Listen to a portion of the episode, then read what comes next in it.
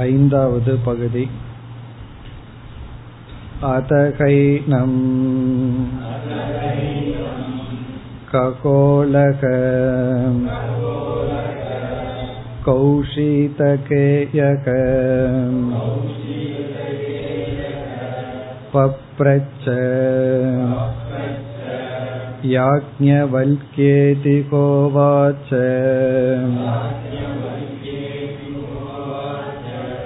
यतेव साक्षात् अपरोक्षात् ब्रह्म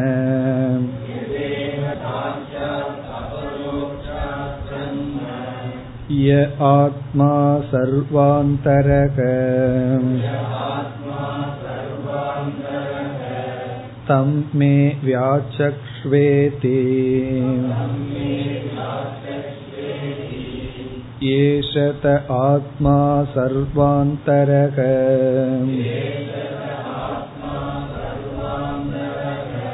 कथमो याज्ञवल्क्य सर्वान्तरक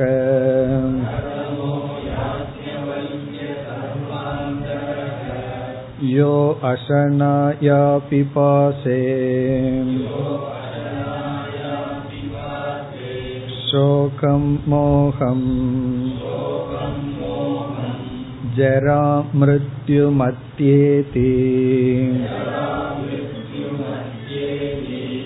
एतं वैतमात्मानम् विदित्वा ब्राह्मणाः पुत्रैषणायाश्च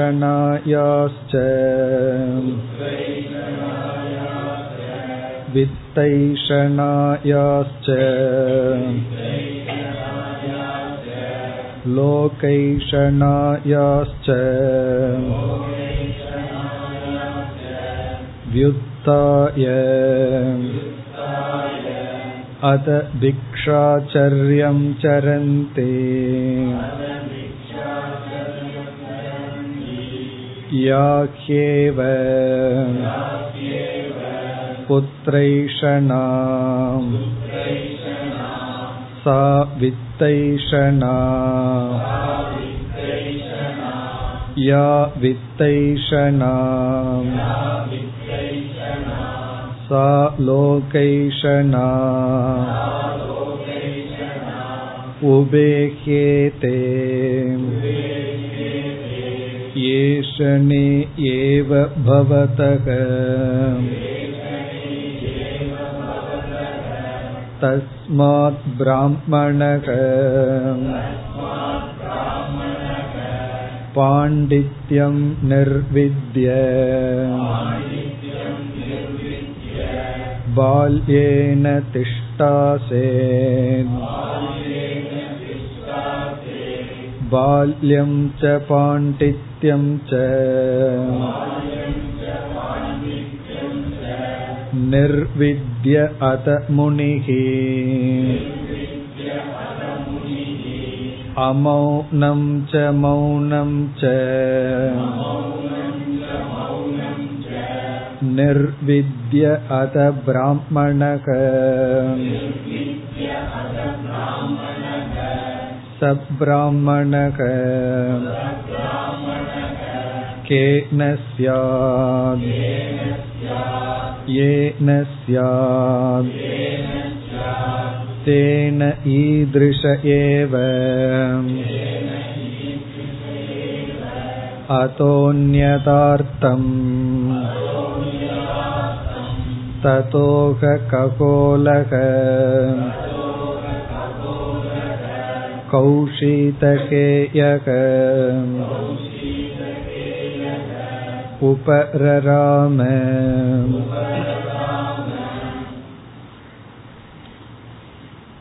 இந்த ஐந்தாவது பிராமணம் ஒரே மந்திரத்தை கொண்டுள்ளது. மிக முக்கியமான பிராமணம் என்று பார்த்தோம். இதில் ஆத்மஸ்வரூபம் முதலில் கூறப்படுகின்றது. ஆத்மஸ்வரூபத்தில் ஆத்மா நித்திய முக்த ஸ்வரூபக சம்சாரம் ஆத்மாவுக்கு இல்லை என்ற கருத்து கூறப்படுகின்றது. அதைத் தொடர்ந்து சாதனைகள் சாதனைகளாக இங்கு ஞானம் சந்நியாசம் இந்த இரண்டு சாதனைகள் வருகின்றது. மூன்றாவதாக அனாத்மாவில் நமக்கு இருக்கின்ற ஆசைகளை பாகுபடுத்தி வேறுபடுத்தி உபனிஷத் நமக்கு காட்டுகின்றது. பிறகு சிரவண மனன நிதித்தியாசனத்துக்கு புதிய விதமான பெயர்கள் விளக்கங்கள். இறுதியாக மிக சுருக்கமாக ஞானியினுடைய லட்சணமும் பிறகு ஏற்கனவே கூறிய கருத்து அதோன்யதார்த்தம் என்ற வாக்கியம். ஜெகத் மித்யா ஆத்மாவை தவிர மீதி அனைத்தும் மித்தியா என்ற கருத்து. இந்த அனைத்து கருத்துக்களும் இந்த ஒரு மந்திரத்தில் அடங்கி இருக்கின்றது. இதில் நான் சங்கரருடைய அறிமுகத்தை சென்ற வகுப்பில் அறிமுகப்படுத்தினோம். மிக சுருக்கமாக சங்கரர் அறிமுகப்படுத்துகின்றார். காரணம் சென்ற பிராமணத்தில் என்ன கேள்வி கேட்கப்பட்டதோ அதே கேள்வி திரும்பவும் கேட்கப்படுகிறது. கேள்வியில் மாற்றமில்லை பதிலில் தான் மாற்றம் இருக்கின்றது. ஆகவே பூர்வபக்ஷி வந்து கூறுகின்றான் ஒரே கேள்வி கேட்டு வேறு விதமான பதில் வருவதனால் சென்ற பிராமணத்தில் ஒரு ஆத்மாவும் இந்த பிராமணத்தில் வேறு ஆத்மாவும் விசாரம் செய்யப்படுகிறதாக எடுத்துக்கொள்வோம் அதை சங்கரர் நிராகரிக்கின்றார் ஜீவாத்மா பரமாத்மா என்ற பேதம் அல்ல ஒரே ஒரு முக்கிய ஆத்மா தான் இரண்டு பிராமணங்களிலும் பேசப்படுகிறது. பிறகு எதற்கு அதே கேள்வி பிறகு எதற்கு மீண்டும் அதுவே பேசப்பட வேண்டும் என்றால் சில விசேஷமான லட்சணம் அந்த ஆத்மாவுக்கு கொடுக்கப்படுகிறது. ஒரே ஒரு ஆத்ம தத்துவம் தான் இரண்டு பிராமணத்திலும் பேசப்படுகிறது. ஆனால் சென்ற பிராமணத்தில் ஆத்ம தத்துவத்திற்கு கொடுக்காத சில லட்சணங்கள் இங்கு கொடுக்கப்படுகிறது. வஸ்து ஒன்று விளக்குகின்ற விதம் இலக்கணங்கள் தான் வேறு. பிறகு அடுத்ததாக சம்சாரி நான் என்பது நம்முடைய அனுபவம். அசம்சாரி நான் என்பது இங்கு உபதேசம். பிறகு பூர்வபக்ஷி கேட்கின்றான் எப்படி ஒரே ஒரு பொருளிடத்தில் இரண்டு விருத்த தர்மங்கள் ஏற்படும்? ஒரே ஒரு பொருளிடத்தில் இரண்டு முரண்படுகின்ற தர்மம் எப்படி வரும்? அதற்கு சங்கரர் பதில் கூறுகின்றார் பொதுவாக அது வராததுதான். அதை நம்ம ஏற்றுக்கொள்கின்றோம். இரண்டு விருத்த தர்மங்கள் ஒரே இடத்தில் சம்பவிக்காது. ஆனால் எங்கு அத்தியாசம் நடைபெறுகிறதோ அங்கு சம்பவிக்கும். எங்கு பிரமம் இருக்குமோ அங்கு சம்பவிக்கும். எங்கு குழப்பம் இருக்கின்றதோ அங்கு சம்பவிக்கும். ஆகவே சம்சாரம் என்பது பிராந்தி வெறும் குழப்பம்தான் என்ற பதிலை கொடுக்கின்றார். அதாவது அனாத்மாக்கள் என்று சொல்லப்படுகின்ற நம்முடைய சரீர உபாதியானது ஆத்மா மீது ஏற்றி வைக்கப்படும் பொழுது உபாதியினுடைய தர்மங்கள் எல்லாம் ஆத்மாவினுடைய தர்மங்களாக தெரிகின்றது காரணம் பிராந்தி அல்லது அத்தியாசம். பிறகு பூர்வபக்ஷி மீண்டும் பிடிக்கின்றான். அவன் என்ன சொல்கின்றான்?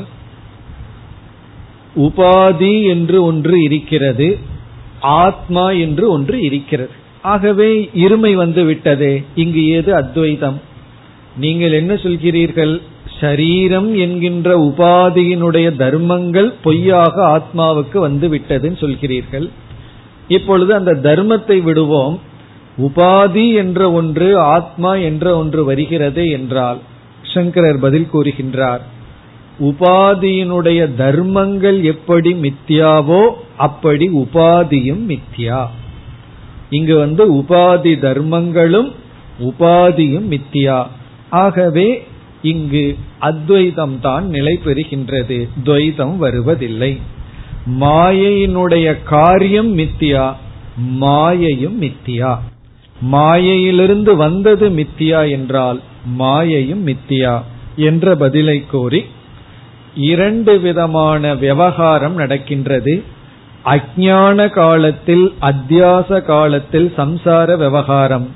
ஞான காலத்தில் வந்து சாஸ்திரிய விவகாரம் என்று சொல்கிறார். சாஸ்திரிய விவகாரம்னா நான் முக்தன் நான் வந்து ஆத்மா என்ற விவகாரம் நடக்கின்றது. அந்த விவகாரம் தான் இந்த மந்திரத்தில் வருகின்றது என்று பதில் கூறி தன்னுடைய முகவுரையை முடிக்கின்றார். இனி நாம் மந்திரத்திற்குள் செல்ல வேண்டும். கேள்வியை பார்த்தால் அதே கேள்விதான் பதில் தான் வேறுபடுகின்றது. இப்பொழுது மந்திரத்திற்குள் செல்வோம். அத அத என்றால் சென்ற பிராமணம் முடிவடைந்து விட்டது அதற்கு பிறகு அத அத என்றால் பிறகு. அதாவது உஷஸ்தர் உடைய கேள்வி கேட்டு அதற்கு யாக்கியவல்யர் பதில் சொல்லி முடித்ததற்கு பிறகு ஏனம் இந்த யாக்கியவல்யரிடம் ககோலக ககோலர் என்பவர். அவருக்கு இனியொரு பெயர் கௌஷீத கேயக கௌசீத கேயக என்ற ககோலர் என்பவர் பப்ரச்ச கேள்வியை கேட்கின்றார். கேள்வியை கேட்டார். யாக்ஞவல்கிய இதிக உவாச்ச. ஹே யாக்ஞவல்கிய என்று யாக்ஞவல்கியரை அழைத்து கேள்வியை கேட்கின்றார். அதே கேள்விதான் ஆகவே நம்ம கேள்விக்கு விளக்கம் பார்க்க வேண்டிய அவசியம் இல்லை. சென்ற பிராமணத்திலேயே அந்த கேள்வியில் உள்ள சொற்களை எல்லாம் நாம் பார்த்து விட்டோம். எதேவ சாக்ஷாத் அபரோக்ஷாத் பிரம்ம. எந்த ஒன்று சாக்ஷாத் அபரோக்ஷமாக இருக்கின்றதோ எந்த ஒரு பிரம்மன் இருக்கின்றதோ யக ஆத்மா சர்வாந்தரக. எந்த ஒரு ஆத்மா சர்வ அந்தரக அனைவருக்குள்ளும் இருக்கின்றதோ தம்மே வியாச்சக்ஷ்வ இதி. அதை எனக்கு உபதேசம் செய்யுங்கள்.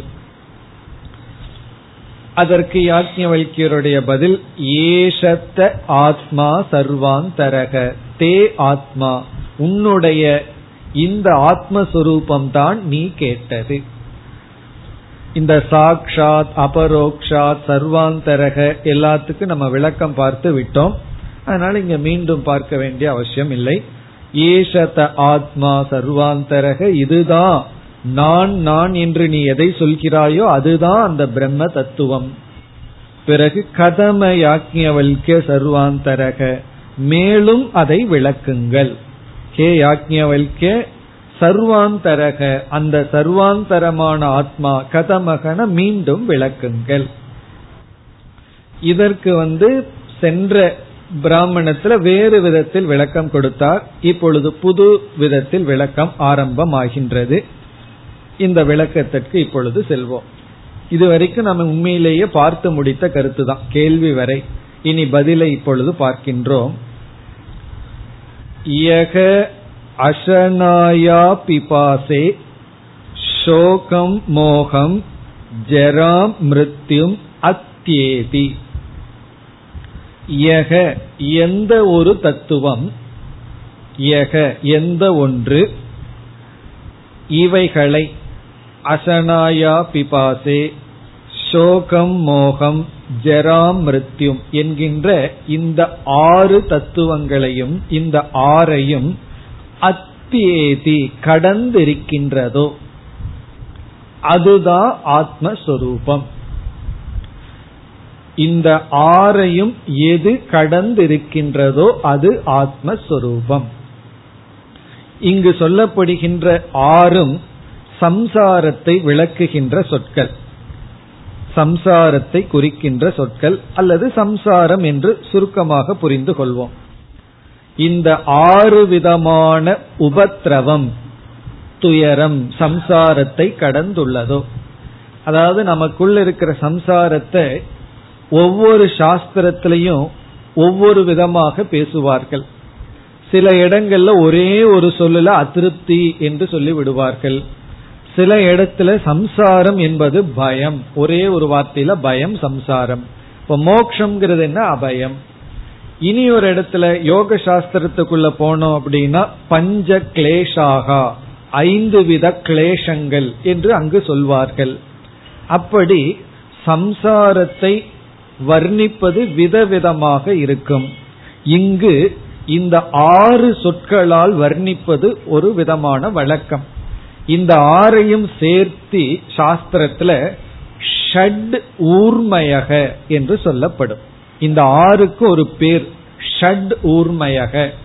எப்படி பஞ்ச கிளேஷம் என்று யோக சாஸ்திரத்துல சொல்லப்படுதோ அதே போல நம்ம வேதாந்தத்துல ஷட் ஊர்மயகன இந்த ஆறு விதமான துயரத்தினுடைய கூட்டம். இந்த ஆறு விதமான சங்கடம் உபத்திரம் அல்லது சம்சாரம் என்று அர்த்தம். ஊர்மயக என்றால் ஊர்மி என்றால் கடலினுடைய அலை. ஊர்மயகன அலைகள் பேரலைகள் அப்படின்னு அர்த்தம். எப்படி அலையானது அதிகமாகும் பொழுது மனிதனை அழிக்கின்றதோ அப்படி இந்த ஆறும் அலைகளுக்கு உதாகரணமாக சொல்லப்பட்டுள்ளது. இது வந்து சாஸ்திரத்துல பிரசித்தமாக உள்ளது. இப்ப அந்த ஆறு விதமான அலைகளுக்கு ஒப்பிடப்படும் சம்சாரம் என்னன்னு இப்பொழுது பார்ப்போம். முதலாவது முதல் இரண்டு அசனாயா பிபாசே. அசனாயா என்றால் பசி. வயிற்று பசி அசனாயா அசனா அசனாயா. பிபாசா என்றால் தாகம். பசி தாகம். ஒரு பேர். பசியும் தாகமும். அசனாயா பிபாசே என்றால் பசியும் தாகமும். அதாவது ஸ்தூலமான பொருளை சாப்பிட வேண்டும்ங்கிற ஆசை அசனாயா. திரவமான பொருளை குடிக்க வேண்டும்ங்கிற ஒரு ஆசை. திரவமான அதான் தாகம். ஸ்தூலமாவே நம்ம சாப்பிட்டு இருக்க முடியாது. சாப்பிட்டதுக்கு அப்புறம் நமக்கு நீர் தேவை தண்ணீர் குடிக்கணும். பிபாசான பாத்தும் இச்சா. நீர் குடிக்க வேண்டும்ங்கிற ஒரு ஆசை. இப்ப பசிங்கிற நோய் தாகம் என்கின்ற ஒரு நோய். அதாவது சம்சாரம். ஒவ்வொன்று ஒவ்வொரு அலைகளுக்கு சாஸ்திரத்துல உதாகரணமாக சொல்லப்படுகிறது. அடுத்தது வந்து சோகம் மோகம். சோகம் மூன்றாவது மோகம் நான்காவது. ஐந்தாவது ஜெரா. ஜெரா ஜெரான வயோதிகம். ஆறாவது மிருத்யு மரணம்.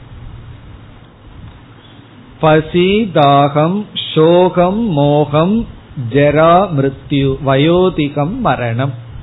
இந்த ஆறு வந்து ஒரு பேரா சொல்லப்பட்டு ஷட் ஊர்மயக நம்மை துயரப்படுத்துகின்ற ஆறு விதமான சம்சாரங்கள் அப்படின்னு சொல்லப்படுகிறது. இப்ப ஆத்மான என்ன என்றால் இந்த ஆறு விதமான பேரலைகள் அல்லது துயரங்கள் எதற்கு இல்லையோ அது ஆத்மா. அத்தியேதினா கடந்துள்ளது. இந்த ஆத்மாவானது ஆறு விதமான துயரங்களை கடந்துள்ளது. இதிலிருந்து இங்கு ஆத்மாவுக்கு கொடுக்கிற லட்சணத்தை பார்த்தோம் அப்படின்னா சென்ற பிராமணத்துல வந்து வேறு விதத்துல திரஷ்டேர் திரஷ்டா இப்படி எல்லாம் நம்ம பார்த்தோம். ஆனா இங்க பார்த்தோம் அப்படின்னா இந்த அளவுதான் இங்க ஆத்மாவினுடைய லட்சணம். இனிமேல் வருவதெல்லாம் சாதனைகளை பற்றியும் மற்ற விஷயங்களை பற்றியும் தான் இங்கு பேசப்படுகிறது. ஆத்மாவினுடைய லட்சணம் இத்தோடு முடிவடைகிறது. இப்ப ஆத்மாவுக்கு வந்து ஒரு புது விதத்தில் இங்க லட்சணம் வருகின்றது. என்ன என்றால் சம்சாரத்தை குறிப்பிட்டு இந்த சம்சாரம் எது அற்றதோ அது ஆத்மா. மற்ற இடங்கள்ல எல்லாம் பார்த்தோம் அப்படின்னா சத்தியம் ஞானம் அனந்தம் திரஷ்டே திரஷ்ட இப்படி எல்லாம் தான் ஆத்மாவுக்கு லட்சணத்தை பார்த்திருக்கோம். ஆனா இந்த இடத்துலதான் புது விதமான ஆத்மாவுக்கு லட்சணம். சம்சாரத்தையே குறிப்பிட்டு இந்த சம்சாரத்தை எது கடந்துள்ளதோ இந்த சம்சாரத்தினால் எது தாக்கப்படவில்லையோ அது ஆத்மா. அப்படின்னு நினைச்சிட்டு நம்ம வேதனைப்படக்கூடாது. பாவம் ஆத்மா அப்படி இருக்கு நான் தான் இப்படி இருக்கேன் அப்படின்னு சொல்லக்கூடாது. அதுதான் நான். இங்க ஆத்மான்னு சொன்னா அகம். நான்கிறது யார் என்றால் இந்த சம்சாரத்தினால் தாக்கப்படாதவன். ஆகவே இங்க ஆத்மாவுக்கு லட்சணம் வந்து நம்முடைய நம்முடைய அஜான அவஸ்தையில் இருப்பவர்களுடைய அகங்கிறதுனுடைய லட்சணத்தை சொல்லி அதாவது அஜான அவஸ்தையில ஒருத்தன் நான் நினைச்சா அந்த நான் எப்படி இருக்குமோ அதை சொல்லி அது அற்றது இந்த நான் உண்மையான நான் என்று அந்த சம்சார அவஸ்தை இங்கு ஆறாக பிரிக்கப்பட்டுள்ளது அவ்வளவுதான். இனி இந்த ஆறினுடைய சற்று சுருக்கமான விளக்கத்தை இப்பொழுது பார்ப்போம். இங்கு வந்து அசனாயா பிபாசா என்பது முதலில் சொல்லப்பட்டுள்ளது. இந்த ஆறையும் நம்ம பார்த்தோம் அப்படின்னா ஒவ்வொன்றும் ஒவ்வொரு கோஷத்திற்குள் அடங்கி இருக்கின்றது. அசனாயா பிபாசா என்பது பிராணமய கோஷத்தில் இருக்கின்ற சம்சாரம் துயரம். பசி தாகத்தை எல்லாம் இந்த பிராணமய கோஷம் தான் ஃபீல் பண்ணுது. அசனாயா பிபாசா என்பது பிராணமய கோஷத்தினுடைய சொரூபம்னே சொல்லலாம். அதாவது இங்கு எப்படி சொல்லப்பட்டுள்ளதுன்னா அனாத்மாவிடம் சம்சாரம் இருக்குன்னு சொல்லப்படல. அனாத்மாவே சம்சாரம் என்று சொல்லப்பட்டுள்ள அனாத்மாவிடம் சம்சாரம் அல்ல அனாத்மாவே சம்சாரம். உன்னிடத்தில் கோபம் இல்லை நீயே எனக்கு கோபம் சொரூபம்ங்கிற மாதிரி இருக்கு இப்போ. இப்ப வந்து நான் உன்னிடத்துல இருந்தா நான் ஏதாவது பண்ணுனா உனக்கு கோபம் வருதான்னா இல்ல நீ இருந்தாலே எனக்கு வந்து சங்கடம்னு சொல்றது போல அது அகங்காரத்துக்கு பிரச்சனை அப்படின்னு சொல்றதுக்கு பொதுவா அகங்காரமே பிரச்சனை. அகங்காரத்திடம் அப்படின்னு சொல்ல வேண்டாம். அகங்காரமே. அப்படி சொல்வது போல இந்த பிராணமய கோஷத்தினுடைய சுரூபமே அசனாயா பிபாசா. அப்படின்னா என்ன அர்த்தம் அப்படின்னா பிராணமய கோஷம் இருக்கிற வரைக்கும் அல்லது பிராணமய கோஷத்தில் அபிமானம் இருக்கிற வரைக்கும் நம்ம பசி தாகத்தினால தாக்கப்படுவோம். இனி வந்து ஷோகக என்ற சொல் மனோமய கோஷத்தில் உள்ள சம்சாரத்தை குறிக்கின்றது. மனோமய கோஷத்தில் இருக்கிறது சோகம்ங்கிற சம்சாரம். மனோமய கோஷத்தினுடைய சொரூபமே சோகம்ங்கிற சம்சாரம். மோகம்ங்கிறது விஜயானமய கோஷத்தை குறிக்கின்றது. விஜயானமய கோஷத்தில் இருக்கின்ற சம்சாரம் மோகம். நமக்கு விஜயானமய கோஷத்துல அதனுடைய சொரூபமாவே இந்த மோகம்ங்கிறது இருக்கின்றது. ஜரா மிருத்யு அன்னமய கோஷம் இந்த ரெண்டும். ஜரா மிருத்யு அப்படிங்கிறது அன்னமய கோஷத்துக்கு வர்ற சம்சாரம். இந்த உடலுக்கு வந்து ஜெரா என்பது கண்டிப்பாக வரும். ஜெரா வந்துட்டா ஜெராவுனால என்னென்ன வருமோ அதெல்லாம் வந்துடும் பிறகு மிருத்யு மரணம். மரணம். இது வந்து அன்னமய கோஷம். இப்படி பார்த்தோம்னா ஜெரா மிருத்யுங்கிறது அன்னமய கோஷத்துல இருக்கிற சம்சாரம் சொல்றதை விட அன்னமயத்தினுடைய சொரூபம். அன்னமய கோஷத்துக்கு வர்ற அப்படின்னு சொல்றதை விட அன்னமய கோஷத்தினுடைய சொரூபமே ஜெரா மிருத்யு. பிறகு பிராணமய கோஷம் அன்னமய கோஷத்துக்கு அடுத்தது பிராணமய கோஷம் அந்த பிராணமய கோஷத்தில் இருக்கிற சம்சாரம் பசி தாகம். மனோமய கோஷத்தில் இருக்கிற சம்சாரம் சோகம். விஜயானமய கோஷத்தில் இருக்கிற சம்சாரம் மோகம். பிறகு ஒரு கோஷம் விடப்பட்டுள்ளது அது என்ன என்றால் ஆனந்தமய கோஷம் இந்த ஆனந்தமய கோஷத்தை பார்த்தோம் அப்படின்னா ஆனந்தமய கோஷம் ஆசச் அந்த ஆனந்தமய கோஷம் சம்சாரம் அல்ல காரணம் என்னன்னா ஆனந்தமய கோஷத்தில் இருக்கும்போது ஆனந்தமா இருக்கும். அதனாலதான் ஆனந்தமய கோஷம்னு சொல்றோம். ஆழ்ந்த உறக்கத்துல நம்ம ஆனந்தமய கோஷத்துல இருக்கோம். அப்ப நமக்கு சம்சாரத்தை நம்ம உணர்வதில்லை. பிறகு வந்து பிரியம் அப்படிங்கிற சில விருத்தி எல்லாம் இருக்கு. பிரியம் மோதம் பிரமோதம்னு மூணு விதமான விருத்தி எல்லாம் இருக்கே. அந்த நேரத்திலையும் நம்ம மகிழ்ச்சியா இருக்கோம் சம்சாரத்தை மறந்திருக்கோம்.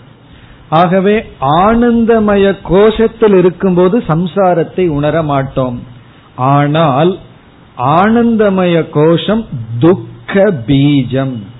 அது துக்க சொரூபம் அல்ல துக்கத்தினுடைய பீஜம்.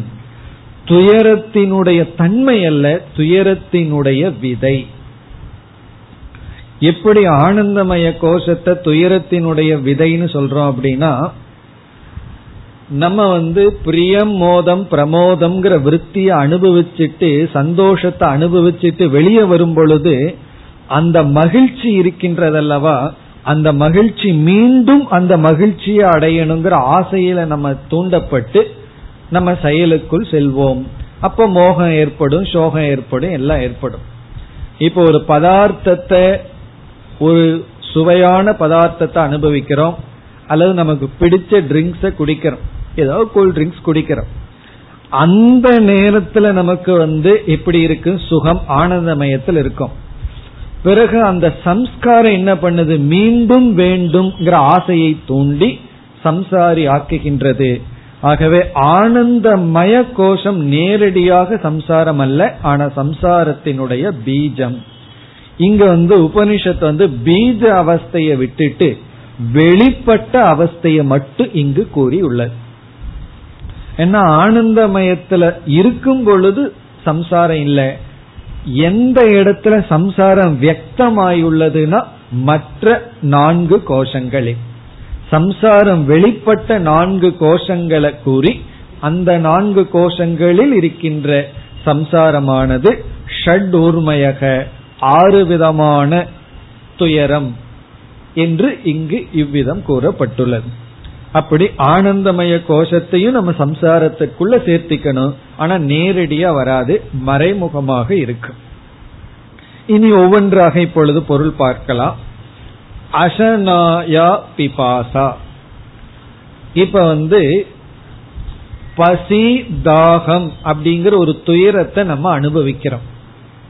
இப்போ ஒருவருக்கு வந்து நான் பசிங்கிற துயரத்தையே அனுபவிக்க கூடாதுன்னு விரும்புறாருன்னு வச்சுக்குவோமே. அப்ப வந்து ஒரு மாத்திரையை சாப்பிட்றார். அந்த மாத்திரை வந்து அவருக்கு பசியே கொடுக்காதுன்னு வச்சுக்குவோமே. என்ன செய்வோம் தெரியுமோ?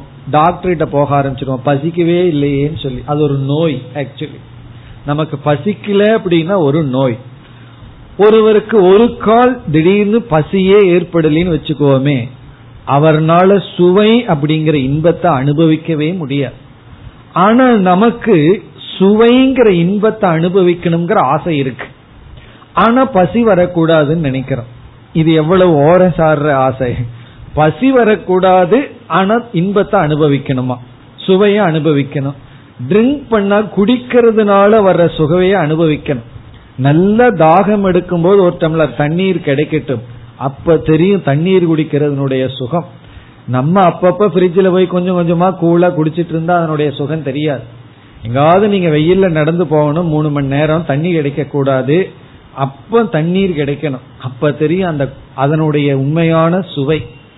அப்படி இந்த துயரம்ங்கிறது சொரூபமா இருந்தாதான் நமக்கு இன்பமே கிடைக்கும். இப்ப இன்பத்துக்கு காரணமே இங்க துன்பமா இருக்கு. ஆகவே துன்பம் சொரூபமாக பிராணமய கோஷத்தில் இருக்கின்றது. நம்முடைய பிராணமய கோஷத்தினுடைய சொரூபமே பசி தாகம். இப்ப எதுவரைக்கும் பிராணமய கோஷத்தில் அபிமானம் இருக்கோ அதுவரைக்கும் நம்ம பசி தாகம்ங்கிற துயரத்தை அனுபவிச்சு தான் சுவைக்கின்ற இன்பத்தையும் குடிக்கின்ற இன்பத்தையும் அனுபவிக்க முடியும். நமக்கு பிராணமய கோஷத்துல அபிமானம் இருக்குன்னு என்ன அர்த்தம்னா உணவுல அதிக இன்பத்தை நாட விரும்புறோம்னு அர்த்தம். ஒன்றை குடிப்பதில் அதிக இன்பத்தை நாட விரும்புகிறோம் அர்த்தம். அந்த கோஷத்தில் அபிமானம்ங்கிறது அந்த கோஷத்திலிருந்து இன்பத்தை அனுபவிக்கணுங்கிற ஒரு தூண்டுதல். அந்த தூண்டுதல் இருக்கும் பொழுது அதற்கு தகுந்த துன்பத்தையும் அனுபவித்துத்தான் ஆக வேண்டும். அந்த துன்பம்தான் பசி தாகம். இனி அடுத்ததுக்கு போவோம். சோகம். பொதுவா சோகம் அப்படிங்கிறதுக்கு மனதில் உள்ள வேதனை வருத்தம் அப்படின்னு சொல்லுவோம்.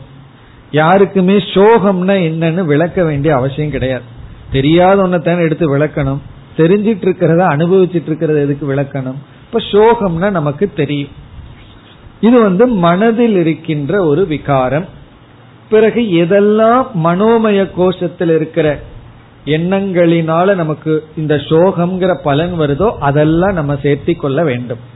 பொறாமையை நம்ம சேர்த்திக்கணும் பயத்தை சேர்த்திக்கணும் எல்லாத்தையும் நம்ம வந்து சோகம்ங்கிற ஒரு சொல்லுல சேர்த்தி கொள்ள வேண்டும். எதெல்லாம் சோகத்தை கொடுக்குதோ அதெல்லாம். பொதுவா நம்ம சோகத்துக்கு லட்சணம் கொடுக்கும் போது ஒரு பொருள் மீது ஆசைப்படுறோம். அந்த ஆசையானது நிறைவேறாமல் போகும் பொழுது உடனே மனதில் சோகம் வரும். இப்போ ஆசைப்பட்ட பொருளை அடைய முடியவில்லை என்றால் ஒரு பொருள் நம்மிடமிருந்து இழக்கப்படும் பொழுது நம்ம மனதில் வர்ற உணர்வு வந்து சோகம். காமத்தினுடைய விளைவுனா காமமானது பூர்த்தியாகாத பொழுது சோகமாக வடிவெடுக்கும்.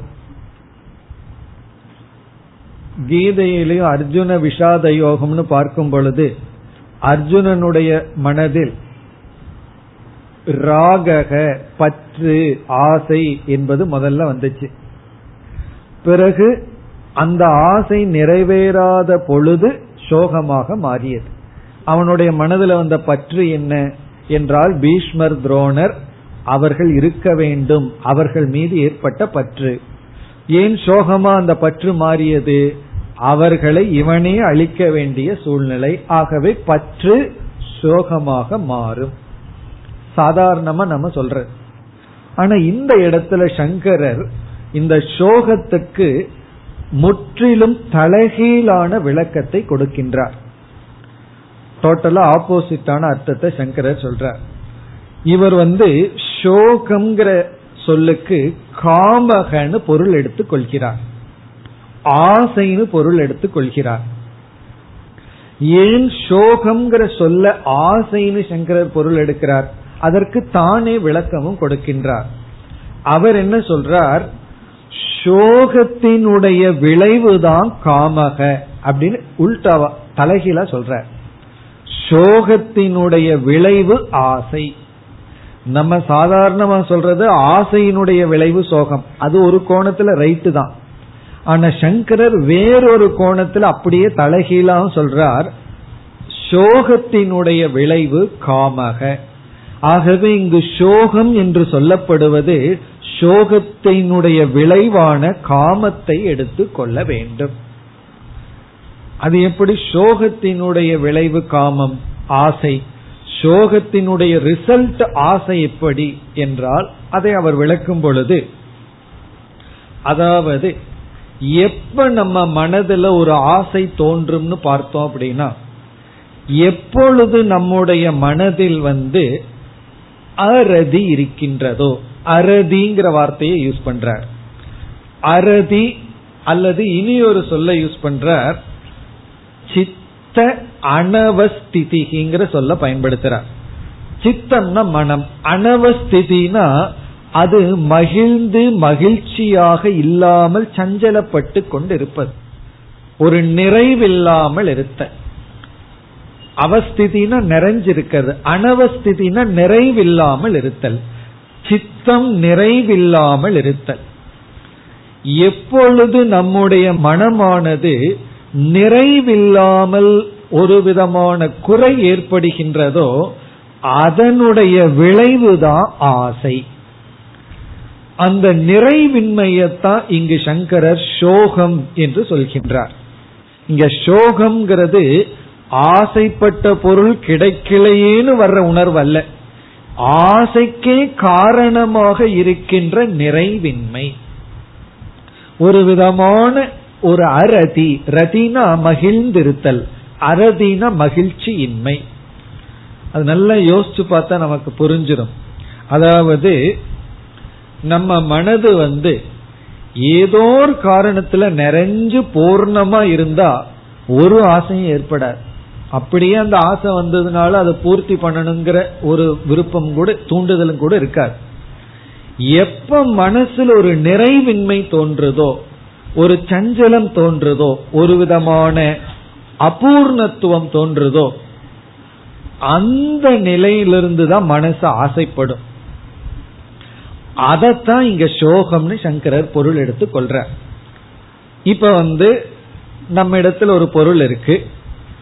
நம்மை சார்ந்தவர்கள் அவரிடத்துல நமக்கு மேல ஒரு பொருள் வச்சிருக்கார்.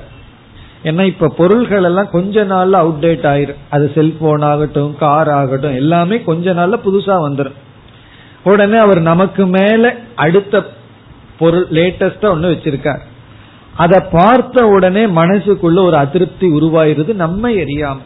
அது கம்பேர் பண்ணக்கூடிய வீட்டுக்குள்ளேயே இருப்பவர்கள் நண்பர்களோ யாரோ ஒருத்தர் வாங்கிட்டாங்க. உடனே என்ன ஆகுது மனது. மனதுல வந்து ஒரு அதிருப்தி நிறைவின்மை தோன்றி விட்டது அதை பார்த்த உடனே. அதத்தான் இங்க வந்து சங்கரர் சோகம் அப்படின்னு சொல்றார். காமஹேது சோகம். இப்ப சோகத்தை நம்ம ரெண்டா பிரிச்சிடலாம். ஆசைக்கு காரணமா இருக்கிறது ஒரு விதமான சோகம். ஆசை நிறைவேறாத பொழுது வருவது இனியொரு விதமான சோகம். இந்த இடத்துல சங்கரர் எடுத்துக்கிற பொருள் ஆசைக்கு காரணமாக இருப்பது சோகம். ஆகவே இங்க சோகக இஸ் ஈக்வல் டு காமகன்னு பொருள் எடுத்துக் கொள்றார். அதாவது காமம்னா ஆசை. இந்த ஆசையே சம்சாரம் அப்படின்னு சொல்கின்றார். சரி இந்த ஆசை ஏன் வந்ததுன்னா சோகத்திலிருந்து வந்தது. ஆகவே இங்க வந்து உபனிஷத் சோகம் என்று சொல்கிறது. இப்ப மனதில் ஏற்படுகின்ற அதிருப்தி நிறைவின்மை குறை அல்லது வந்து ஏதோ ஒன்று இல்லை அப்படிங்கிற உணர்வு. நமக்குள்ள ஏதோ ஒன்று இல்லை ஒரு இல்லாமையை பார்க்கின்ற ஒரு வெற்றிடம் ஒரு வேக்கம் ஒரு கேப் அதுதான் சோகம். அது எப்படி வேணாலும் வரலாம். கம்பாரிசன்ல வரலாம் பொறாமையில வரலாம் எப்படி வேண்டுமானாலும் அந்த ஒரு கேப் உருவாயிரலாம். அந்த ஒரு வெற்றிடம் உருவான உடனே ஆசை என்ற ஒன்று பிறக்கிறது. இதெல்லாம் ஆசையினுடைய உற்பத்தி விசாரம். எப்படி ஆசை தோன்றுகிறது? நமக்குள்ளதான் தோன்றுறது. அது எப்படி எங்கிருந்து தோன்றுகிறதுனா இந்த சோகத்திலிருந்து ஆசை தோன்றுகிறது. இதெல்லாம் மனோமய கோஷத்தில் இருக்கிற சம்சாரம். இனி அடுத்ததுக்கு போவோம். மோகக. இது விஜயானமய கோஷத்தில் இருக்கிற ப்ராப்ளம் புத்தியில் இருக்கிற தோஷம். அதற்கு ஒரு விளக்க ஆசிரியர் மிக அழகான லட்சணத்தை கொடுக்கிறார். மோகம் அப்படிங்கிறது அனித்திய அனித்தியமான அசுச்சி தூய்மையற்ற அனித்திய அசுச்சி துக்க துக்கமான அனித்தியமான அனித்திய அசுச்சி தூய்மையற்ற துக்க துக்கமான அனாத்மசு அனாத்மாவில். அனாத்மாவுக்கு வந்து மூன்று லட்சணம் கொடுக்கிறார் அனித்திய அசுச்சி துக்கம். அனித்தியமான தூய்மையற்ற துக்கத்தை கொடுக்கின்ற அனாத்மாவில் அப்படியே ஆப்போசிட்டா வருவோம். நித்திய நித்தியமான சுச்சி தூய்மையான சுக. சுகஸ்வரூபமாக நினைக்கும் எண்ணம். சுகாத்ம பிரத்யக மோகக. அனித்திய அசுச்சி துக்க அனாத்மசு. நித்திய சுச்சி சுக ஆத்ம பிரத்யக மோகக. அனித்தியமான அசுச்சியான துக்கமான அனாத்மாவில் அனித்திய அசுச்சி துக்க அனாத்மசு நித்திய சுச்சி சுக ஆத்ம பிரத்யக பிரத்யகன எண்ணம் பிரத்யக மோகக. மோகம் என்பது அனித்தியமான அசுச்சியான துக்கமான அனாத்மாவில் நித்தியமான சுகமான தூய்மையான சுகமானது என்கின்ற புத்தி மோகம்.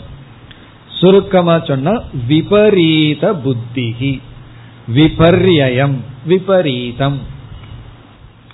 பிறகு இந்த மோகம் துக்கசிய ஹேதுகு துக்கத்திற்கு காரணம். இப்ப மோகம்ங்கிறது துக்கத்திற்கு காரணமாக இருப்பது மோகம். அது எப்படி துக்கத்துக்கு காரணமா இருக்கும்? அனித்தியமான ஒன்றை நித்தியமா நினைக்கிறது தான் மோகம். அழியக்கூடிய ஒன்றை அழியாததுங்கிற நினைக்கிறதுனா அந்த எதிர்பார்ப்பு மோகம். அது நடக்குமா? நடக்காது. உடனே துக்கம் வந்து விடும் இப்ப அழியக்கூடியதில் அழியாத எதிர்பார்ப்பு மோகம். அழியாததுங்கிற ஒரு ஜட்ஜ்மெண்ட் அது மோகம். கண்டிப்பா நடக்க போறதில்லை. உடனே துக்கம் வந்து விடும் ஒவ்வொரு அனித்தியமான வஸ்து இடத்திலும் நமக்கு நித்திய புத்தி இருந்த என்னாகும்? பிறகு அசுத்தமான வஸ்துவிடம் சுத்தமான புத்தி துக்கத்தை கொடுக்கிற பொருளிடம் சுகத்தை நாம் எதிர்பார்ப்பது. இதுதான் மோகம். மோகம்ங்கிறது நமக்கு தெரிஞ்சதுதான். ஒரு பொருளினுடைய தன்மை ஒன்றாக இருக்க அந்த பொருளுக்கு அதனுடைய விபரீதமான தன்மையை அங்கு பார்த்தல் மோகம். இது வந்து விஞ்ஞானமய கோஷத்தில் இருக்கிற சம்சாரம். இனி கடைசி இரண்டு ஜரா மிருத்யு. இது மிக தெளிவா இருக்கு. ஜரா மிருத்யு என்பது உடலுக்கு வருகின்ற மாற்றம் ஸ்தூல சரீரத்துக்கு வருகின்ற மாற்றம் அல்லது துயரம் அல்லது சம்சாரம். இப்ப ஜெரா மிருத்யுனா கண்டிப்பா அன்னமய கோஷத்துக்கு ஜெரா என்ற ஒரு அவஸ்தை வரும். நம்ம என்னதான் பண்ணாலும் ஜெரா அப்படிங்கிற அவஸ்தையிலிருந்து விடுதலை அடைய முடியாது. பிறகு மிருத்யு மரணம்ங்கிற ஒரு அவஸ்தையை நம்ம அனுபவிச்சு தான் ஆக வேண்டும். இப்ப இதுல எல்லாம் இந்த ஷட் விகாரத்தை எல்லாம் நம்ம சேர்த்தி கொள்ள வேண்டும். சரீரத்துக்கு ஆறு விதமான விகாரத்தை எல்லாம் படிச்சிருக்கிறோமே. அதெல்லாம் நம்ம இங்க சேர்த்தி கொள்ள வேண்டும். இப்படி அன்னமய கோஷம் பிராணமயம் மனோமயம் விஜயானமயம் ஆனந்தமயத்தையும் நம்ம ஒரு கோணத்துல சேர்த்திக்கிறோம். இப்படி அனைத்து கோஷங்களிலும் வெளிப்படுகின்ற சம்சாரத்தை கூறி இதை தாண்டி இருப்பது ஆத்மா அப்படின்னு என்ன அர்த்தம்? பஞ்ச கோஷ அதீதக ஆத்மா. தத்துவத்துல பார்த்தோமே பஞ்ச கோஷ அதீதக. ஐந்து கோஷத்தையும் தாண்டியது. அல்லது ஷரீரத்ரய விலக்ஷணக. மூன்று உடலையும் கடந்திருப்பது ஆத்மா. இப்ப வந்து இப்படிப்பட்ட சம்சாரம் இருக்கே. அசனாயா பிபாசா சோக மோகம் ஜரா மிருத்யு. இந்த சம்சாரம் ஆத்மாவுக்கா அனாத்மாவுக்கான்னு கேட்டா ஒரு விசாரம் பண்றோம். இந்த சம்சாரம் உடலை சார்ந்ததா ஆத்மாவை சார்ந்ததா? ஆத்மாவை சார்ந்ததுன்னு சொல்ல முடியாது. காரணம் என்னவென்றால் ஆத்மா வெறும் சைத்தன்ய சொரூபம் அது நித்தியமானது பூர்ணமானது. சரி அனாத்மாவான உடலை சார்ந்ததுன்னு சொன்னா உடல் உண்மையிலேயே ஜடமானது. ஜடமானதுக்கு பசிதாக ஏற்படாது. ஜடமான ஒரு பொருளுக்கு பசிதாகமோ சோகமோ மோகமோ ஏற்படாது. பிறகு இந்த சம்சாரம் யாருக்குன்னு விசாரம் பண்ணி பார்த்தோம்னாவே நமக்கு ரொம்ப ஆச்சரியமா இருக்கும். எங்கேயுமே இந்த சம்சாரத்தை போட முடியாது. ஆத்மாவிடத்திலையும் போட முடியாது அனாத்மாவிடத்திலையும் போட முடியாது. ஏன்னா ஆத்மா ஒன்றுதான் சேதனம். மீதி எல்லாம் அனாத்மா ஜடம். இப்ப ஜடத்தையும் சாராது சேதனத்தையும் சாராது. அப்ப இந்த சம்சாரம் எங்க இருக்குன்னா விசாரம் பண்ணாத வரைக்கும் இருக்கும். விசாரம் பண்ணா இருக்கிறதுக்கு இடம் இல்லை ஆகவே மித்தியா இப்ப இந்த சம்சாரம் மித்தியா காரணம் என்ன? இந்த சம்சாரத்துக்கு எங்க போடுறது இடம். ஆத்மாவிடத்திலையும் போட முடியாது அனாத்மாவிடத்திலையும் போட முடியாது.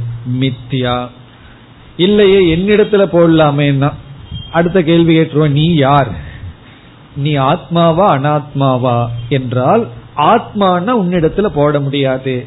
அனாத்மான்னு சொல்ல முடியாது. கண்டிப்பா உன்னை நீ ஜடம்னு சொல்ல மாட்டாய். ஆகவே இந்த சம்சாரத்துக்கு இருக்கிற இடம் இல்லாம அது மித்தியாவாகின்றது. இப்படிப்பட்ட மித்தியாவான சம்சாரத்தை எது கடந்திருக்கின்றதோ அது ஆத்மா. அல்லது இந்த மித்யா சம்சாரத்துக்கு ஆதாரமாக இருப்பது ஆத்மா. இந்த மித்யா சம்சாரம் எதனிடத்தில் ஏற்றி வைக்கப்பட்டுள்ளதோ அது ஆத்மா. இங்க அத்தியேதி அப்படின்னா கடந்திருக்கின்றது அப்படின்னு அர்த்தம். இப்ப இந்த இடத்துலயும் ஒரு விசாரம் இருக்கு. என்ன விசாரம்னா பிரசக்தசிய பிரதிஷேதகன்னு ஒரு நியாயம் இருக்கு. பிரசக்தசிய பிரதிஷேதக அப்படின்னு சொன்னா பிரதிஷேதம் அப்படின்னா கூடாது வேண்டாம் அப்படின்னு எங்க சொல்லலாம் அப்படின்னா எங்க சம்பவிக்குமோ அங்கதான் சொல்ல முடியும். பிரசக்தி எங்க இருக்கோ அங்கதான் பிரதிஷேதம் பண்ணணும். பிரசக்தி இல்லாத இடத்துல பிரதிஷேதம் செய்யக்கூடாது. அதாவது நீ இப்படி செய்யாதே அப்படின்னு எப்ப சொல்லணும் அப்படின்னா அப்படி செய்ய வாய்ப்பு இருந்தாதான் செய்யாதேன்னு சொல்லணும். பிரசக்தினா வாய்ப்பு இருக்கணும். அப்பதான் பிரதிஷேதம் செய்யாதேன்னு சொல்ல முடியும். நம்ம ஏற்கனவே ஒரு உதாரணம் பார்த்திருக்கோம். ஒரு குழந்தை வந்து வாயிலேயே மூச்சு விட்டுட்டு விளையாடிட்டு இருக்கு. உடனே நம்ம என்ன சொல்றோம்? வாயில மூச்சு விடாத மூக்குல மூச்சுடுன்னு சொல்றோம். காரணம் என்ன? அங்க பாசிபிலிட்டி இருக்கு. காதுல பார்க்காத அப்படின்னு சொல்ல முடியுமோ? அந்த நிஷேதத்துக்கு அர்த்தமே இல்லை. எப்போ நம்ம வந்து காதுல பார்த்திருக்கோம்? காதுல பார்க்காதன்னு சொல்றதுக்கு. பின்னாடி நடக்காத. குழந்தை சில சமயம் பின்னாடி நடந்துட்டு போய் விளையாடும். நம்ம சொல்லுவோம் பின்னாடி நடக்காத. ஒழுங்கா முன்னாடி நடன்னு சொல்லுவோம். ஆகவே பிரசக்தி இருந்தா தான் பிரதிஷேதம். இப்ப இந்த இடத்துல உபனிஷத் என்ன பண்ணியிருக்கு? இந்த சம்சாரத்தை ஆத்மாவிடமிருந்து பிரதிஷேதம் செய்துள்ளது. இதையெல்லாம் கடந்தது ஆத்மான்னு சொல்லியிருக்கு. உடனே கேள்வி வருது பிரசக்தி இருந்தா தானே இந்த ஆத்மாவுக்கு இதெல்லாம் இருந்தா தானே இதெல்லாம் கடந்ததுன்னு சொல்ல முடியும். என்னைக்கு ஆத்மாவுக்கு இதெல்லாம் இருந்தது என்றால் நம்ம என்ன சொல்லுவோம்? ஞானிய பொறுத்த வரைக்கும் இது அவசியம் இல்லதான். உண்மைதான். நிஷேதம் தேவையில்லதான். ஆனா அத்தியாசவசாத் பிரசக்தி அத்தியாசத்தினால் ஆத்மாவிடம் இருப்பது போல் தெரிகிறது. ஆகவே நிஷேதம். இது இல்லை என்று சொல்லப்படுகிறது. அத்தியேதினா கடந்துள்ளது. இதனால் தாக்கப்படாதது அப்படின்னு ஏன் சொல்றோம்? உண்மையிலேயே என்னைக்குமே தாக்கப்படலைன்னா தாக்கப்படாதுன்னு சொல்ல வேண்டிய அவசியம் இல்லை. சாஸ்திரம் சொல்லுது உண்மைதான் சொல்ல வேண்டிய அவசியம் இல்லதான். உனக்கு புரிஞ்சிருந்தா நீ என்கிட்ட கேட்க வேண்டிய அவசியம் இல்லதான். நீ வந்து கேட்டிருக்க நான் சொல்லி ஆகணும். நீ கேட்கறங்கு பொழுதே ஒரு பிரசக்தி வந்து விட்டது. இவைகளெல்லாம் உண்மையிலேயே இருந்து நீக்கப்படவில்லை. அத்தியாசத்தினால் அதாவது ஏற்றி வைக்கப்பட்டுள்ளது ஆகவே இங்கு நீக்கப்படுகிறது.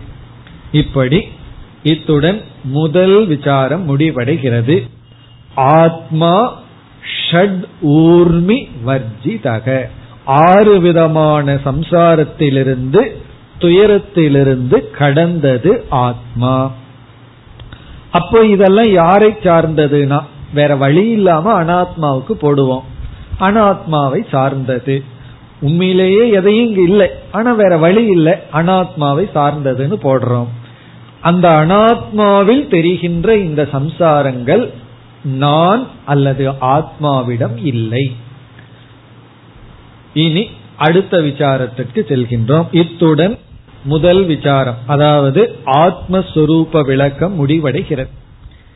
ஆத்மஸ்வரூபத்தினுடைய விளக்கம் சம்சாரம் அற்றது அசம்சாரி ஆத்மா அல்லது அகம். யக அசனாயா பிபாசே சோகம் மோகம் ஜரா மிருத்யு அத்தியேதி சக ஆத்மா அப்படின்னு பூர்த்தி செய்ய வேண்டும். எந்த ஒரு ஆத்மா பசிதாகம் சோகம் மோகம் வயோதிகம் மரணம் அதை கடந்துள்ளதோ அதுதான் உன்னுடைய ஆத்மஸ்வரூபம். இனி அடுத்த கருத்துக்கு வருகின்றோம். இனிமேலெல்லாம் சாதனைகள் தான். ஏதம் வை தம் ஆத்மானம் விதித்வா பிராமணாக புத்திர ஏஷனாயாக வித்த ஏஷனாயாக லோக ஏஷனாயாக வியுஸ்தாய அத பிக்ஷாச்சரியம் சரந்தி. அடுத்த சாதனைக்கு வருகின்றோம். இரண்டாவதாக இங்கு கூறப்படுவது சாதனாணி. இரண்டு சாதனைகள். ஒன்று ஞானம் இரண்டாவது சந்நியாசம். சந்நியாசம் ஞானம் என்ற இரண்டு சாதனைகள். முதல்ல இதனுடைய மொழிபெயர்ப்ப பார்ப்போம். பிறகு விசாரத்துக்கு வரலாம். ஏதம் வை தம் ஆத்மானம். ஏதம்னா இந்த அந்த தம் அந்த ஆத்மானம் ஆத்மாவை விதித்துவா அறிந்து இந்த அந்த ஆத்மாவை அறிந்து. எதற்கு இந்த அந்த ஆத்மா என்றால் எந்த ஒரு ஆத்மா சாக்ஷாத் அபரோக்ஷாத் பிரம்ம சர்வாந்தரக அப்படின்னு சொல்லப்பட்டதோ இங்கு அசனாயா பிபாசே என்றெல்லாம் கூறி இந்த சம்சாரத்தை கடந்தது என்று இப்பொழுது உபதேசிக்கப்பட்டதோ இந்த உங்களால் கேட்கப்பட்ட அந்த இங்கு விளக்கப்பட்ட இந்த விதத்தில் ஆத்மானம் தன்னை அறிந்து விதித்துவான்னா அறிந்து. அதாவது சென்டென்ஸ் வந்து புல் ஸ்டாப் ஆகல. அறிந்து. பிறகு என்ன? அடுத்தது தொடர்கிறது. அறிந்து. இந்த ஆத்மானம்னா தன்னை அறிந்து. பிராமணாகா. இங்க பிராமணாகன சாதகர்கள் சாதன சதுஷ்டய சம்பன்ன அதிகாரினக சாதன சதுஷ்டய சம்பத்தியை அடைந்த சாதகர்கள் தீராகா தகுதியை அடைந்தவர்கள் என்ன செய்கிறார்கள்? இந்த ஆத்மாவை அறிந்து பிறகு அவங்க என்ன செய்கிறார்களா? புத்திர ஏஷனாயாக வித்த ஏஷனாயாக லோக ஏஷனாயாக. ஏஷனா என்றால் ஆசை. ஏஷனா என்றால் ஆசை காமக. அதுக்கு இனி ஒரு சொல் ஏஷனா. ஆசை அப்படிங்கிறது வந்து நம்ம சாதாரணமா பயன்படுத்துறது. ஏஷனா அப்படின்னு சொல்லும்போது அந்த ஆசை கொஞ்சம் ஸ்ட்ராங் ஆயிட்டு அதுக்கு பேர் ஏஷனா. இந்த ஆசை வந்து கொஞ்சம் திக் ஆகும் போது ஏஷனா. இந்த ஆசைய வந்து ஒன்னு வேண்டும் அப்படின்னா ஆசைப்படுறோம். அதை அடையணும்னு எனக்கு ஆசைன்னு சொல்லுவோம். நம்மளே நான் அதை அடையணும்னு அதிக ஆசைன்னு சொல்லும் போது சில வார்த்தைகளை மாத்திக்கணும். எனக்கு அதை அடைஞ்சாகணும்னு இப்ப வெறி இருக்கு. வெறி பிடிச்சிருக்குன்னு சொல்லுவோம். இந்த வெறி அப்படின்னு சொல்லுவோம். அதுதான் இந்த ஏஷனா. ஏஷனான ஆசை திக்கான ஆசை. அந்த ஆசையினுடைய விபாகம் தான் இங்க வருது. இதனுடைய விளக்கம் எல்லாம் பிறகு பார்க்க போறோம். இந்த மூன்று சொற்கள் இங்கு இருக்கின்றது. மூன்று இடத்தில் உள்ள ஆசைகள். புத்திர ஏஷனா. புத்திரனிடத்தில் இருக்கின்ற ஆசைகளை. புத்திரன்னா மகன். இதனுடைய விளக்கம் எல்லாம் பிறகு பார்ப்போம். வித்தம். வித்தம்னா பணம். புத்திரன்னா ரிலேஷன்ஷிப் மகன். வித்தம் அப்படின்னா பணம். லோகம் அப்படின்னா உலகம். இதனுடைய விளக்கத்தை பிறகு பார்ப்போம். இப்ப ஜஸ்ட் டிரான்ஸ்லேஷன் தான் பார்க்கிறோம். இப்ப புத்திர ஏஷனா மகனிடம் இருக்கின்ற ஆசையிலிருந்து அப்ப மகளிடத்துல ஆசை வச்சுக்கலாமான்னு கேட்கக்கூடாது. அதனுடைய விளக்கம் பிறகு பார்ப்போம். மகனிடத்தில் இருக்கின்ற ஆசையிலிருந்தும் வித்தம் வித்தத்தில் இருக்கின்ற ஆசையிலிருந்தும் லோக லோகத்தில் இருக்கின்ற ஆசையிலிருந்தும் புத்திர ஏஷனாயாக அந்த ஆசையிலிருந்தும் வித்த ஏஷனாயாக அந்த ஆசையிலிருந்தும் லோக ஏஷனாயாக அந்த ஆசையிலிருந்தும் வியுத்தாய மிக அழகான சொல். சங்கரர் வந்து ஆயிரம் முறை இந்த கோட் பண்ணியிருப்பார். வித்தாய என்றால் எழுந்து. இந்த ஆசையிலிருந்து விடுபட்டு. வித்தாய அப்படின்னா விபரீதம் கிருத்வா. இது மேல் இருக்கிற ஆசையிலிருந்து மேலெழுந்து. வித்தாய அப்படின்னா எழுந்துன்னு அர்த்தம். ஸ்கூல்ல ஆசிரியர் வந்து எழுந்து நில்லுன்னு சொல்லுவாங்கல்ல ஏதாவது ஒழுங்கா கேள்விக்கு பதில் சொல்லலைன்னா. எழுந்திருன்னு சொல்றது போல எழுந்திருத்தல். இங்க எதிலிருந்து எழுந்திருத்தல்? பையன் வந்து அவனுடைய டெஸ்க்ல இருந்து எழுந்திருக்கிறான். இங்க எழுந்திருக்க வேண்டியது எதிலிருந்துனா? புத்திர வித்த லோகம். மகன் வித்தம் பிறகு லோகம் உலகம். இதிலிருந்து எழுந்திருந்து அப்படின்னு என்ன அர்த்தம்? இதெல்லாம் சும்மா பிகரேட்டிவ் அழகா சொல்றது. இந்த பொருள் மீது இருக்கின்ற ஆசைகளை விட்டு அப்படின்னு அர்த்தம்.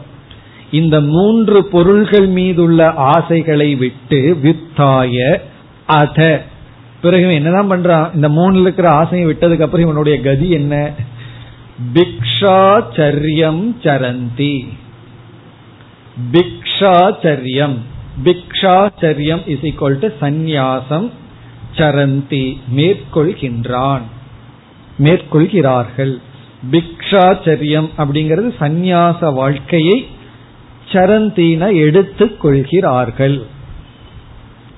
பிக்ஷாச்சரியம் சரந்தி. பிக்ஷாச்சரியம்ங்கிறது சந்நியாச வாழ்க்கை பிக்ஷை எடுத்து வாழ்வது. அப்படின்னு என்ன? பணத்தை சேர்த்து வச்சுட்டு வாழ்ற வாழ்க்கை அல்ல. உறவுகளை சேர்த்து வச்சுட்டு வாழ்ற வாழ்க்கை அல்ல. இது எல்லாத்துல இருக்கிற ஆசை போயிட்டா இதுதான் கதி. இத கேட்ட உடனே நான் ஆசையை விடமாட்டேன்னு சொல்லி விடுவார்கள் நீ உன் புத்திர மேல இருக்கிற ஆசையும் பணத்து மேல இருக்கிற ஆசையும் லோகத்து மேல இருக்கிற ஆசையும் விட்டேன்னா உபனிஷத்தை என்ன சொல்லுது? அத உனக்கு வேற வழி இல்லாம பிக்ஷாச்சரியம் பிச்சை எடுக்க வேண்டியதுதான் அப்படின்னு என்ன அதனாலதான் என் மகனை விடாம பிடிச்சிருக்கிறேன் பணத்தை விடாம பிடிச்சிருக்கிறேன் லோகத்தை விடாம பிடிச்சிருக்கேன் காரணம் நான் பிச்சை எடுக்க தயாராக இல்லை. ஆனா இதையெல்லாம் விட்டா எனக்கு வேற வழி கிடையாது. பிக்ஷா தான் கதி. பிக்ஷை எடுத்து வாழ்கின்ற வாழ்க்கையை எடுத்து கொள்கிறார்கள். இதுல ரொம்ப அழகான விசாரங்கள் எல்லாம் இருக்கின்றன. இப்ப இதுல வந்து பிராமணாகிற சொல் வந்து அதிகாரியை குறிக்கின்றது இந்த இடத்துல. தகுதியை அடைந்தவர்கள் ஆத்மாவை இவ்விதம் அறிந்து வித்தாய ஆசைகளிலிருந்து விடுபட்டு சந்நியாச வாழ்க்கையை எடுத்துக் கொள்கிறார்கள். இந்த இடத்துலதான் நமக்கு ரெண்டு கருத்து இருக்கு. ஒன்று சாதனைகள் ஒரு கருத்து. பிறகு வந்து ஆசையினுடைய விபாகம். அனாத்மாவில நம்ம வச்சிருக்கிற ஆசைய உபனிஷத் சற்று வகைப்படுத்தி கூறுகின்றது. பிறகு மேலும் இந்த ஆசைய உபனிஷத் வந்து விளக்கி கூறும். ஆசையெல்லாம் எப்படியெல்லாம் பிரிக்கலாம்? மனசில் இருக்கிற ஆசைகளை எல்லாம் உபனிஷத் பிரித்து காட்டுகிறது. முதல் பிரிவு வந்து மூணா பிரிக்குது. புத்திரனாகவும் வித்தமாகவும் லோகமாகவும் பிரிச்சு அதாவது நம்ம மனசில் இருக்கிற அனைத்து ஆசைகளையும் இந்த மூணு கேட்டகரியில போட்டுறோம். இல்லையே இந்த மூணுக்கு மேல எனக்கு முன்னூறு ஆசை இருக்கேன்னா அதையெல்லாம் இந்த மூணுக்குள்ளே அடக்கிடுறோம். அடக்கி அனைத்து ஆசைகளிலிருந்தும் மேல் எழுந்து வித்தாய ரொம்ப அழகான சொல். வித்தாய மேலெழுந்து அத பிறகு பிக்ஷாச்சரியம் சரந்தி. ஆகவே இதுல வந்து விதித்துவா அப்படிங்கிற இடத்துல ஞானம்ங்கிற சாதனை விதித்துவா அறிந்து ஞானம்ங்கிற ஒரு சாதனையை பார்க்க போறோம். வித்தாய பிளஸ் பிக்ஷாச்சரியம் சரந்தி. ரெண்டும் சேர்ந்து சந்நியாசம்ங்கிற சாதனையை பார்க்க போறோம். புத்திர வித்த லோகம் ஏஷனா இங்க எல்லாம் ஆசையை பற்றி நம்ம விசாரம் செய்ய போகின்றோம் இந்த விசாரங்களை எல்லாம் அடுத்த வகுப்பில் தொடர்போம் ॐ पूर्णमधः पूर्णमिधं पूर्णात् पूर्णस्य पूर्णमादाय पूर्णमेवावशिष्यते ॐ शान्ति शान्ति शान्तिः